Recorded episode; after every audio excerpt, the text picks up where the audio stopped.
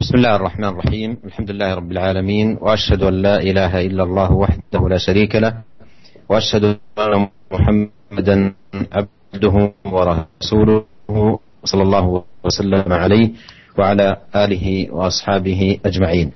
أما بعد أيها الإخوة المستمعون لا نزال في باب الإصلاح بين الناس حيث أورد رحمه الله تعالى بعض الآيات في هذا الباب وأورد بعض الأحاديث ووصلنا في هذا الباب إلى الحديث الثالث حديث أم المؤمنين عائشة رضي الله عنها قالت سمعت رسول الله قالت سمع رسول الله رسول الله صلى الله عليه وسلم صوت خصوم بالباب عالية أصواتهما. وإذا أحدهما يستوضع الآخر ويسترفقه في شيء. وهو يقول والله لا أفعل فخرج عليهما رسول الله صلى الله عليه وسلم فقال أين المتألي على الله لا يفعل المعروف؟ فقال أنا يا رسول الله فله أي ذلك أحب؟ متفق عليه. هذا حديث عظيم في باب الإصلاح بين الناس. وفي هذا في هذا الحديث أن النبي عليه الصلاة والسلام سمع صوت خصومة عند بابه عالية وأصوات الخصمين مرتفعة وكان أحدهما يستوضع الآخر ويسترفقه في شيء أي يطلب منه أن يضع عنه بعض دينه. ويسترفق يطلب منه الرفق يقول ارفق بي وهون علي وخفف علي. لا احتمل ذلك. آه، ونحو ذلك من الكلام. يستوضع يطلب منه أن يضع عليه بعض الدين ويسترفق يعني يطلب منه أن يترفق به. وكان الآخر يقول والله لا أفعل يحلف بالله ألا يفعل ذلك. خرج عليهما رسول الله صلى الله عليه وسلم مصلحا بينهما عليه الصلاة والسلام فقال أين المتألي على الله؟ ومعنى المتألي الحالف لا يفعل معروف. يعني أين هذا الذي يحلف أن لا يفعل معروف؟ فقال الرجل أنا يا رسول الله. وأدرك أيضا آه، ما حصل منه فقال فله أي ذلك أحب يعني آه، آه، أنه تنزل وقبل وترك الأمر للآخر ماذا يريد وأي شيء يحب.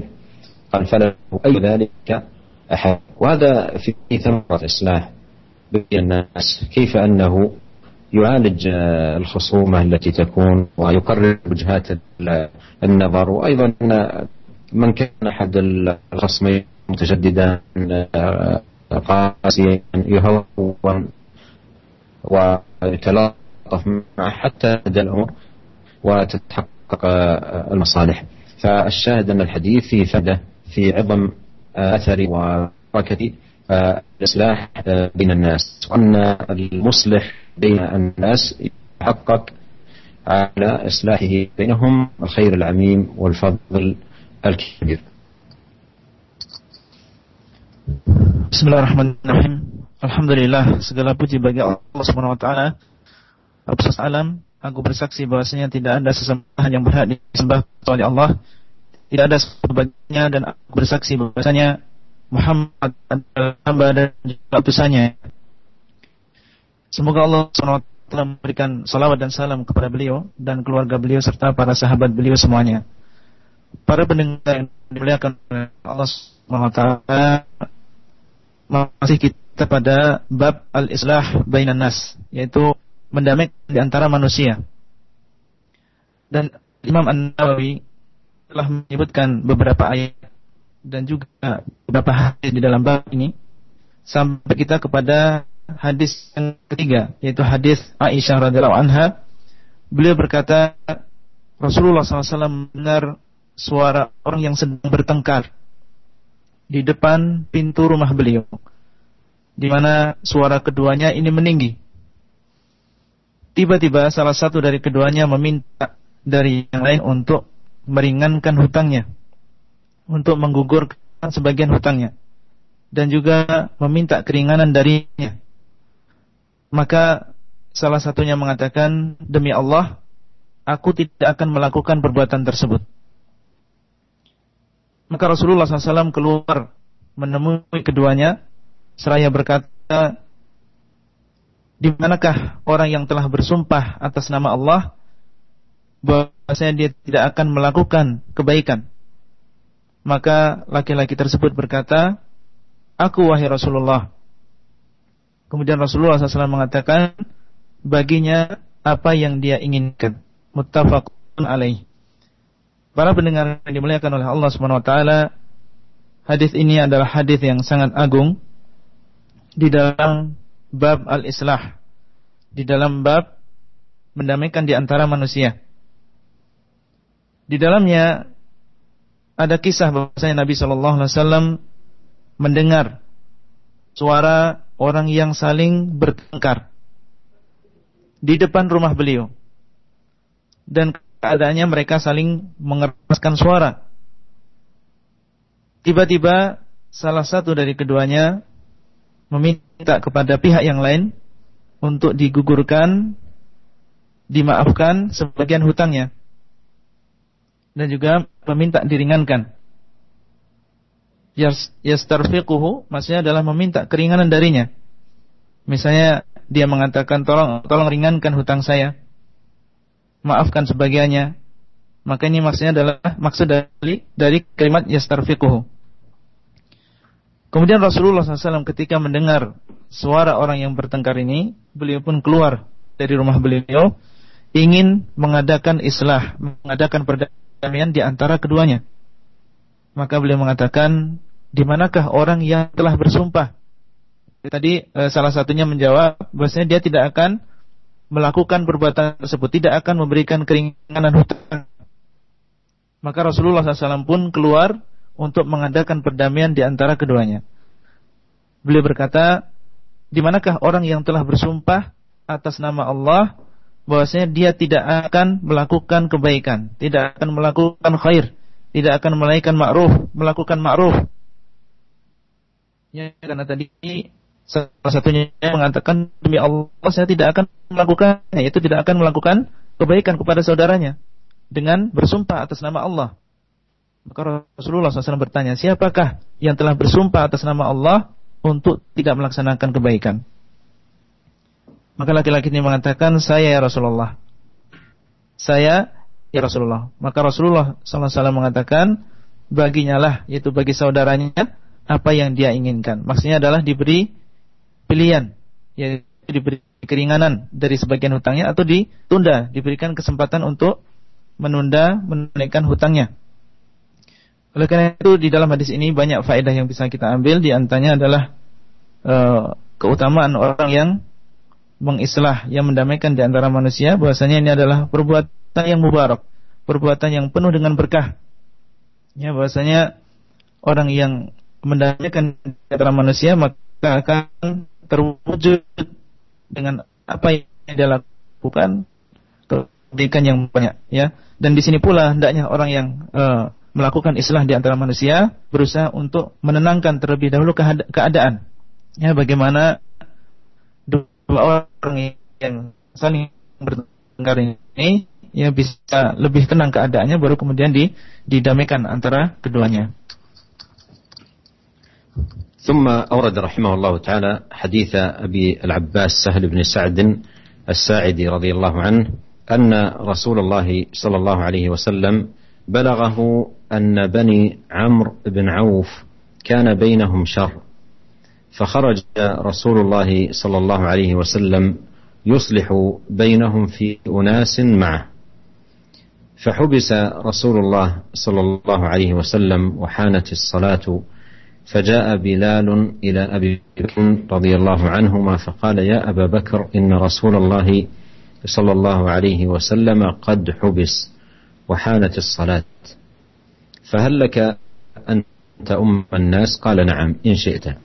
فأقام بلال الصلاة وتقدم أبو بكر فكبر وكبر الناس وجاء رسول الله صلى الله عليه وسلم يمشي في الصفوف حتى قام في الصف. فأخذ الناس في التصفيق وكان أبو بكر رضي الله عنه لا يلتفت في صلاته فلما أكثر الناس التصفيق التفت.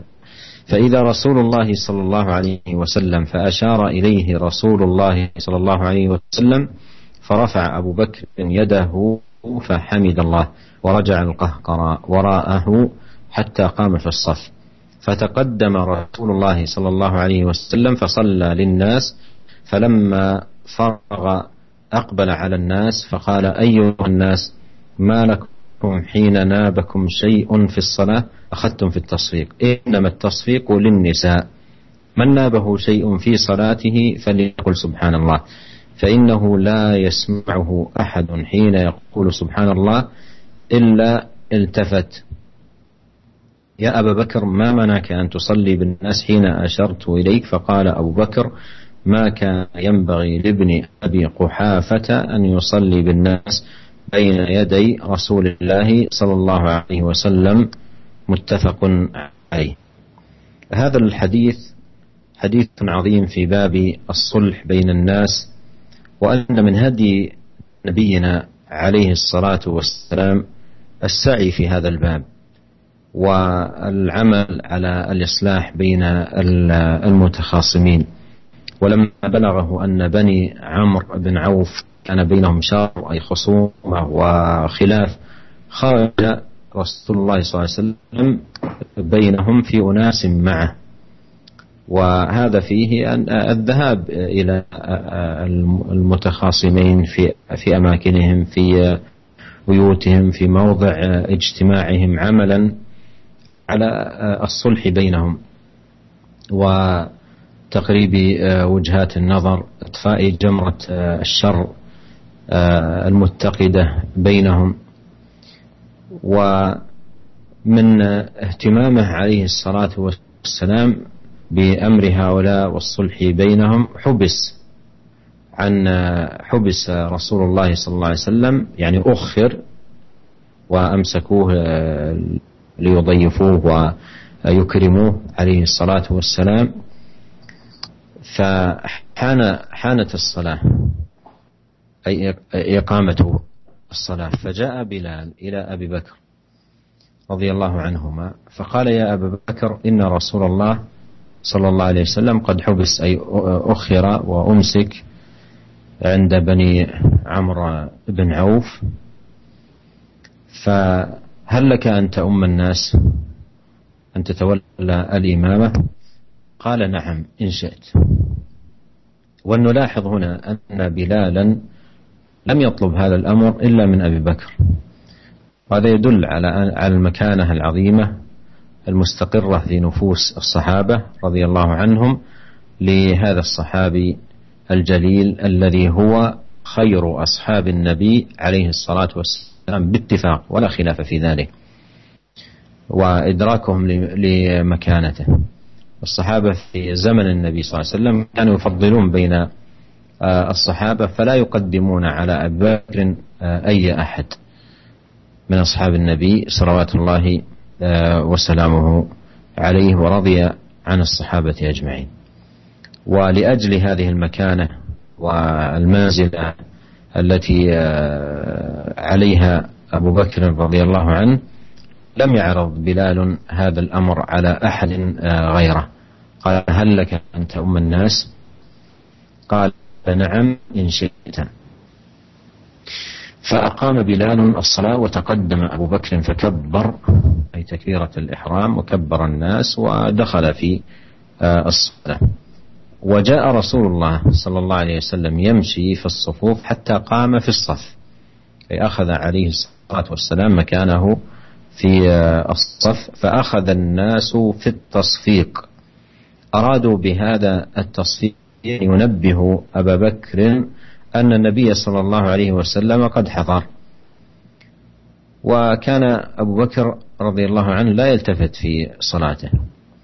فلما أكثر الناس التصفيق التفت. وعندما التمت رأى رسول الله صلى الله عليه وسلم فأشار إليه رسول الله صلى الله عليه وسلم أي مكانك. فرفع أبو بكر رضي الله عنه يده فحمد الله. ورجع القهقرى وراءه حتى قام في الصف. فتقدم رسول الله صلى الله عليه وسلم فصلى للناس. فلما فرغ أقبل على الناس فقال أيها الناس ما لكم حين نابكم شيء في الصلاة؟ أخذتم في التصفيق. إنما التصفيق للنساء من نابه شيء في صلاته فليقل سبحان الله. فإنه لا يسمعه أحد حين يقول سبحان الله إلا التفت. هنا نبه عليه الصلاة والسلام تنبيها آه، عظيما لمن كان آه، في الصلاة وأنابه آه، شيء في في في صلاته. وأراد أن ينبه أو نحو ذلك أن أن أن أن يستعمل في هذا الموضع التسبيح بأن يقول سبحان الله. بأن يقول آه، سبحان الله وقال في أثناء ذلك عليه الصلاة والسلام إنما التصفيق للنساء وإنما آه، أسلوب من أساليب الحصر في لغة العرب. وهذا يعني أن الرجال ليس لهم أن يصفقوا لا داخل الصلاة ولا خارجها وأنه لا يليق بهم التصفيق. فهو عليه الصلاة والسلام يقول إنما التصفيق للنساء. هذا كلامه صلوات الله آه، وسلامه عليه. ثم آه، وجه الخطاب لأبي بكر رضي الله عنه. قال يا أبا بكر ما منعك أن تصلي بالناس حين أشرت إليك؟ فقال أبو بكر ما كان ينبغي لابن أبي قحافة أن يصلي بالناس بين يدي رسول الله صلى الله عليه وسلم. وهذا فيه آه، آه، كمال خلق النبي عليه الصلاة والسلام. وتواضعه الجم الرفيع العالي صلوات الله وسلامه عليه. وفيه حسن معاملة لأصحابه ولطف خطابه معهم وحسن توجيهه وتنبيهه لهم. صلوات الله وسلامه عليه. وأيضا فيها الشاهد للترجمة أهمية العناية بالصلح وحل الخصومات التي تقع بين الناس وأن أهل العلم والفضل والمكانة ينبغي أن ينتدبوا لذلك لأنه كما أن في المجتمعات من يسعى بالنميمة ويعمل في إثارة الفرقة وإيجاد الخصومة ونشر العداوات فينبغي أن يكون في المجتمع أيضا أهل فضل يعملون على الصلح ورأب الصدع وجمع الكلمة وإزالة الشحناء والشقاق الذي يثور آه، بين الناس فإن هذا من أعظم الأعمال و أجزلها ثوابا عند الله سبحانه وتعالى. والله يقول كما قدم ذلكم آه، في صدر هذه الترجمة لا خير في كثير من نجواهم إلا من أمر بصدقة أو معروف أو إصلاح بين الناس Kemudian hadis yang selanjutnya adalah hadis Abu Abbas Sahal bin Sa'ad As-Sa'idi radhiyallahu anhu bahwasanya Rasulullah SAW telah sampai kepada beliau sebuah berita bahwasanya Bani Amr bin Auf telah terjadi di antara mereka perselisihan maka Rasulullah SAW keluar untuk mendamaikan di antara mereka beberapa sahabat beliau. Maka Rasulullah SAW bertahan dan telah datang salat.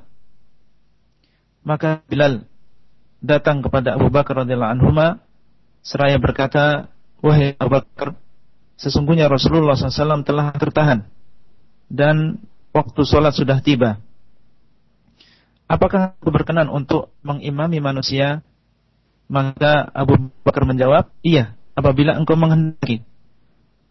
Kemudian Bilal mengumandangkan, mengumandangkan iqamah dan majulah Abu Bakar Siddiq. Kemudian beliau bertakbir dan manusia pun juga bertakbir. Kemudian datang Rasulullah Sallallahu Alaihi Wasallam. Beliau berjalan menuju sampai akhirnya beliau berdiri di dalam saf. Maka manusia pun mulai bertepuk. Dan Abu Bakar radhiyallahu anhu beliau bukanlah orang yang suka menoleh di dalam salatnya. Ketika manusia semakin banyak bertepuk, akhirnya Abu Bakar As-Siddiq menoleh. Tiba-tiba dia melihat Rasulullah sallallahu alaihi wasallam. Maka Rasulullah sallallahu alaihi wasallam memberikan isyarat kepada Abu Bakar As-Siddiq untuk tetap menjadi imam. Maka Abu Bakar pun mengangkat tangannya dan memuji Allah Subhanahu wa taala. Kemudian beliau ke belakang sampai berdiri di dalam saf. Kemudian akhirnya Rasulullah SAW maju ke depan dan menjadi imam bagi manusia. Ketika beliau selesai dari salatnya beliau menghadap kepada manusia seraya berkata wahai manusia kenapa kalian ketika terjadi sesuatu di dalam salat kalian bertepuk. Sesungguhnya bertepuk itu adalah untuk wanita. Barang siapa yang terjadi sesuatu di dalam salatnya, maka hendaklah dia mengatakan subhanallah, maha suci Allah. Karena sesungguhnya tidaklah seseorang mendengar orang lain mengatakan subhanallah kecuali dia akan meleh. Wahai Abu Bakar, apa yang menghalangi kamu untuk tetap menjadi imam bagi manusia ketika aku memberikan isyarat kepadamu? Abu Bakar menjawab, tidaklah pantas bagi anak Abi Kuhafah untuk menjadi imam bagi manusia di depan Rasulullah Sallallahu Alaihi Wasallam. Hadis ini muttafaqun alaih. Para pendengar yang dimuliakan oleh Allah Subhanahu wa taala, hadis ini adalah hadis yang agung di dalam bab al-islah bainan nas, bab perdamaian di antara manusia. Dan di antara yang bisa kita ambil faedahnya dari hadis ini adalah usaha di dalam mendamaikan manusia.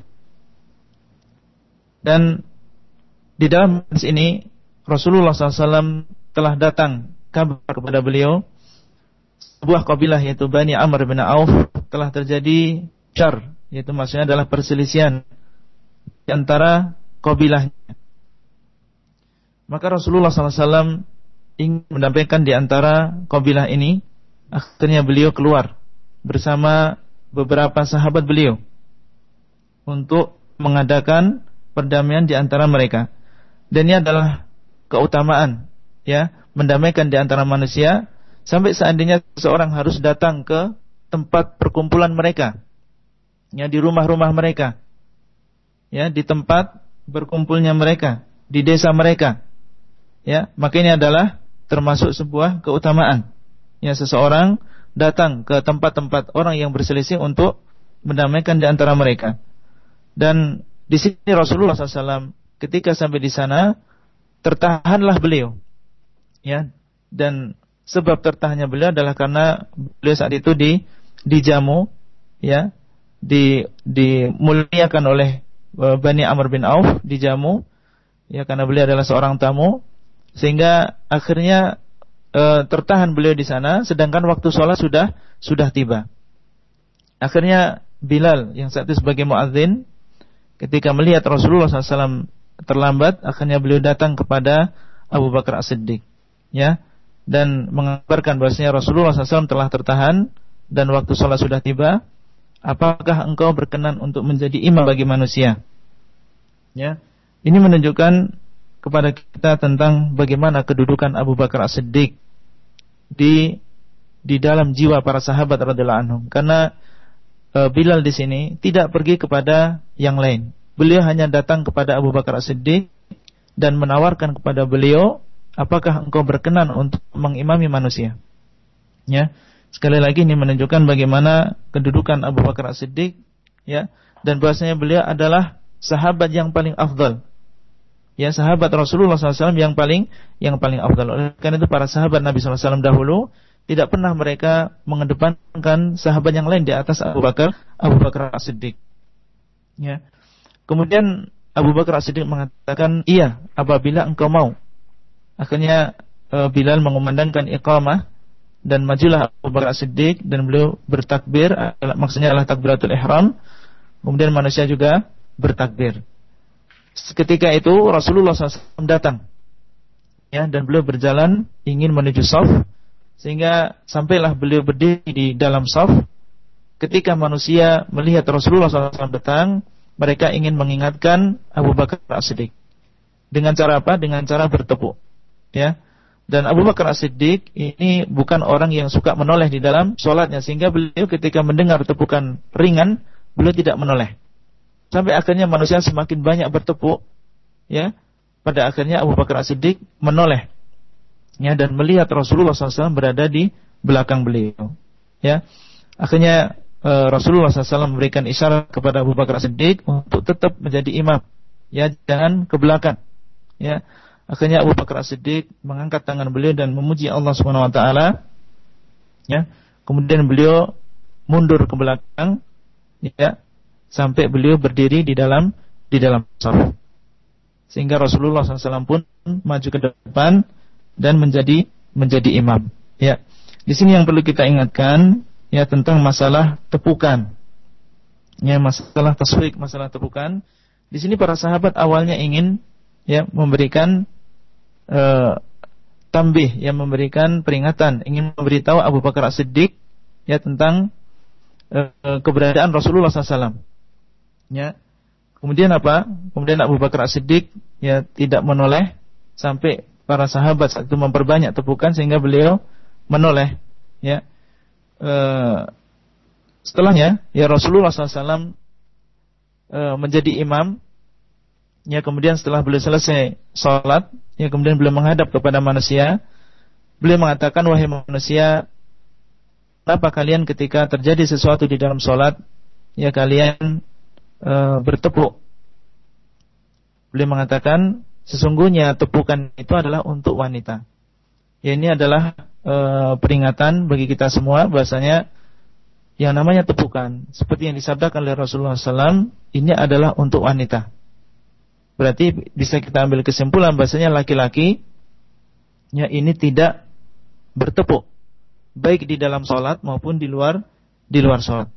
Ya baik di dalam sholat maupun di luar di luar sholat karena uh, tasbih yaitu bertepuk tangan atau bertepuk ini adalah untuk wanita seperti yang dikatakan oleh Rasulullah sallallahu alaihi wasallam. Ya. Kemudian e, beliau mengatakan barang siapa yang terjadi e, terjadi sesuatu di dalam salatnya maka adalah dia mengatakan subhanallah.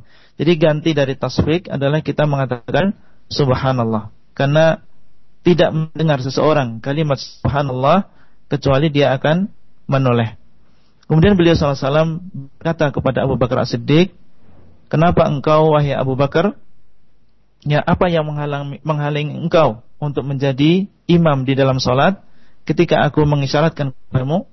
Ya, ini termasuk uh, kesempurnaan akhlak Nabi wasallam dan tawaduk beliau terhadap sahabatnya. Ya, kerendahan hati beliau terhadap para para sahabat. Maka Abu Bakar As-Siddiq mengatakan tidak pantas bagi Abu Kuhafa yaitu bapak beliau ya untuk mengimami manusia di depan di hadapan Rasulullah Sallallahu Alaihi Wasallam. Ya, ini adalah uh, uh, tawaduk yang dilakukan oleh Abu Bakar As-Siddiq. Ya, kesempurnaan akhlak Abu Bakar As-Siddiq terhadap Rasulullah Sallallahu Alaihi Wasallam. Uh, syahid dari hadis ini, para pendengar yang dimuliakan oleh Allah Subhanahu Wa Taala, ya bahwasanya di dalamnya ada keutamaan al-islah bainan nas. Ya, keutamaan kita mendamaikan di antara manusia. Kemudian di dalamnya juga banyak orang yang punya kedudukan, ya punya kehormatan terpandang di antara masyarakat, hendaklah dia berusaha untuk mendamaikan di antara manusia.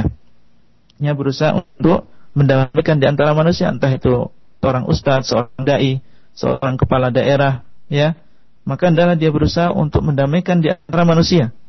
Ya, untuk menyatakan kalimat mereka dan untuk menghilangkan ya rasa benci di antara mereka.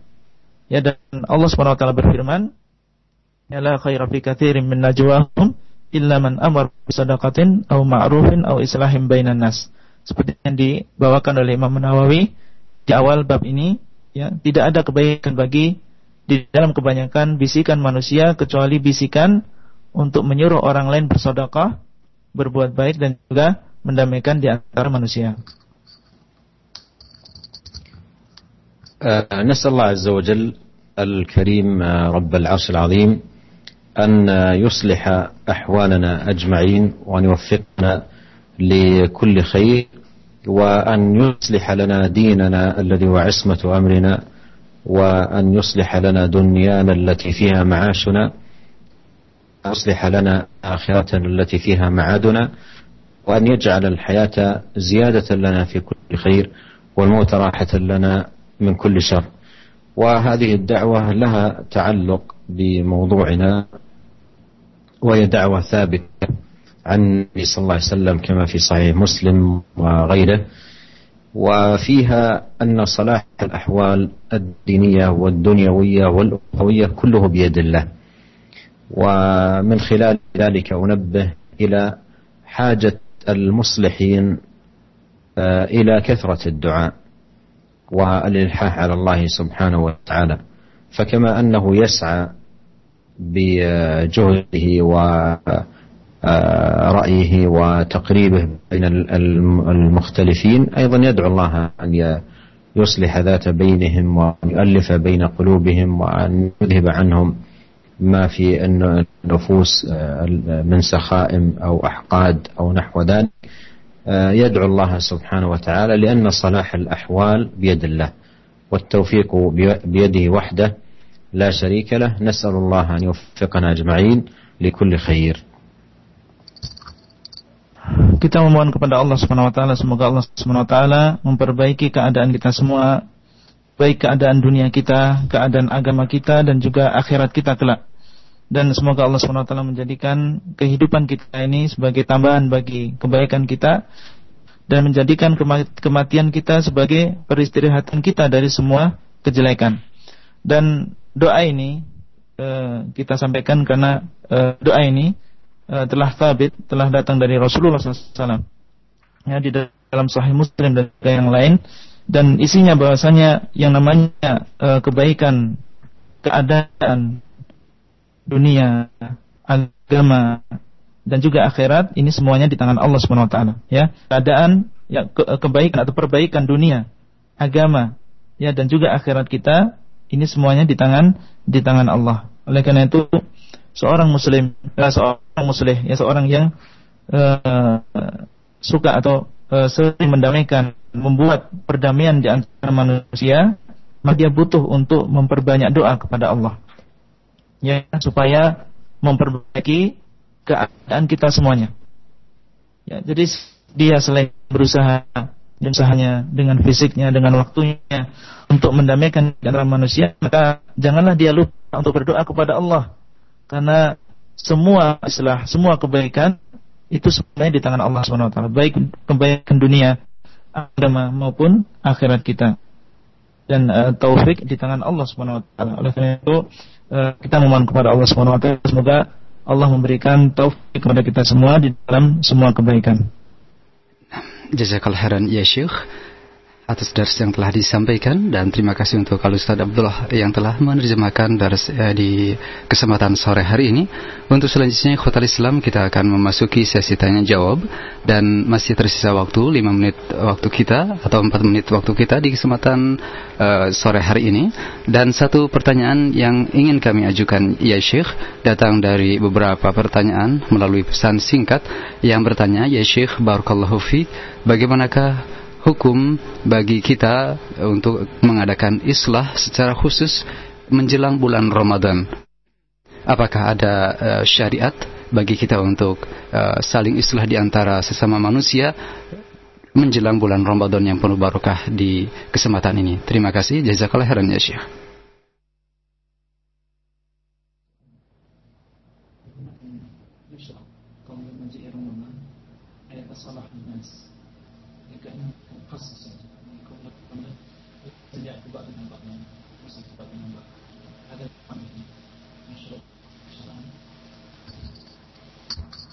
الصلح بين الناس وصلاحة البين آه، لا يختص بوقت وإنما هو مطلوب من المرء أن يبادر يبادر مسارعة للخيرات وتعجيلا في في في ذلك.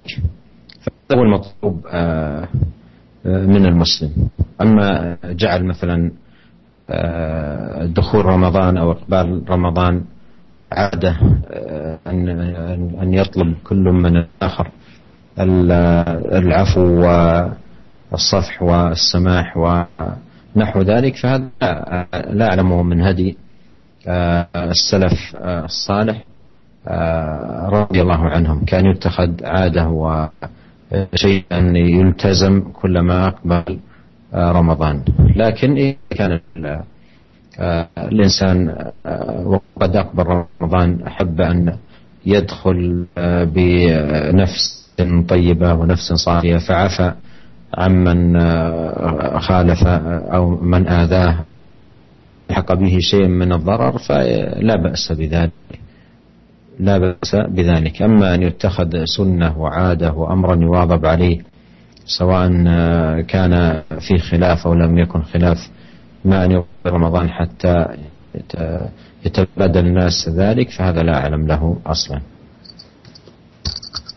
Ya, pertanyaan yang pertama, eh, apakah termasuk sesuatu yang disyariatkan seseorang ketika menjelang Ramadan yang mereka mengadakan islah perdamaian di antara mereka saling memaafkan satu dengan yang lain ya atau meminta maaf kepada yang lain ya dengan e, mengkhususkan maksudnya di sini adalah sebelum Ramadan ya e, jawaban dari Syekh Hafizahullah taala bahwasanya yang namanya perdamaian atau memaafkan manusia ini tidak dikhususkan pada waktu tertentu ya dan yang diharapkan dari seorang muslim adalah al-mubadarah, yaitu bersegera untuk melakukan berbagai kebaikan. Ya termasuk di antaranya adalah meminta maaf kepada yang lain apabila dia bersalah atau memaafkan kepada orang lain. Ya maka yang diminta darinya adalah segera untuk melakukan perbuatan baik tersebut. Ataupun menjadikan uh, uh, uh, waktu sebelum bulan Ramadan ya uh, seakan-akan adalah uh, waktu yang pas untuk saling memaafkan ya waktu yang khusus untuk saling memaafkan ya antara satu dan yang lain maka ini saya tidak mengetahui e, para salaf melakukannya. Yang saya tidak mengetahui bahwasanya para salaf melakukan perkara ini. Ini bukan termasuk petunjuk para salafus soleh, ya. E, menjadikan e, adat atau menjadikan kebiasaan menjelang Ramadan saling e, meminta maaf, memaafkan satu dengan yang lain, maka ini bukan termasuk petunjuk para para salaf. Akan tapi apabila seseorang muslim ya ingin jiwanya itu menjadi jiwa yang bersih ya sebelum dia memasuki bulan Ramadan ya. Kemudian dia berusaha untuk memaafkan semua orang yang telah menyakiti ya. Memaafkan semua orang yang telah menyakitinya. Maka ini tidak mengapa. Ya. Kalau dia menjelang bulan Ramadan ya berniat dalam hatinya saya maafkan semua orang yang telah berbuat salah kepada saya maka ini adalah tidak mengapa. Ya, tetapi kalau dijadikan sunnah ya sesuatu yang seakan-akan itu adalah ibadah yang dilakukan ibadah khusus yang dilakukan menjelang Ramadan dengan saling memaafkan satu dengan yang lain maka sekali lagi kita tidak mengetahui bahasanya ada salah yang melakukan demikian. Nah, jazakallah khairan ya Syekh. Narju minkum ala al-khitam hadhihi al-muhadara. Tafadhal ya Syekh. نسأل الله عز وجل أن يوفقنا أجمعين لكل خير وأن يتقبل منا وأن يعيننا على ذكره وشكره وحسن عبادته وأن يبلغنا شهر رمضان آه، وأن يعيننا فيه على الصيام والقيام على الوجه الذي يرضيه وأن يصلح شأننا كله وأن لا يكلنا إلى أنفسنا طرفة عين. إنه سميع قريب مجيب الله أعلم. صلى الله وسلم على عبده ورسوله نبينا محمد وآله وصحبه أجمعين. السلام عليكم ورحمة الله وبركاته. Waalaikumsalam warahmatullahi wabarakatuh. Jazakallah khairan Kita memohon kepada Allah Subhanahu wa taala semoga Allah Subhanahu wa taala memberikan taufik kepada kita semua kepada semua kebaikan dan menolong kita, membantu kita di dalam berzikir kepadanya, mensyukurinya dan juga di dalam beribadah kepada Allah. Dan semoga Allah SWT menyampaikan kita kepada bulan yang mulia itu bulan Ramadan dan membantu kita di dalam bulan tersebut untuk berpuasa qiyamul ya dan juga ibadah-ibadah yang lain dan kita mohon kepada Allah semoga Allah memperbaiki keadaan kita semua dan tidak menjadikan kita bertawakal kepada diri kita sendiri. Allah taala alam wa sallallahu ala nabiyyina Muhammad wa ala alihi wa sahbihi ajmain. Wassalamualaikum warahmatullahi wabarakatuh.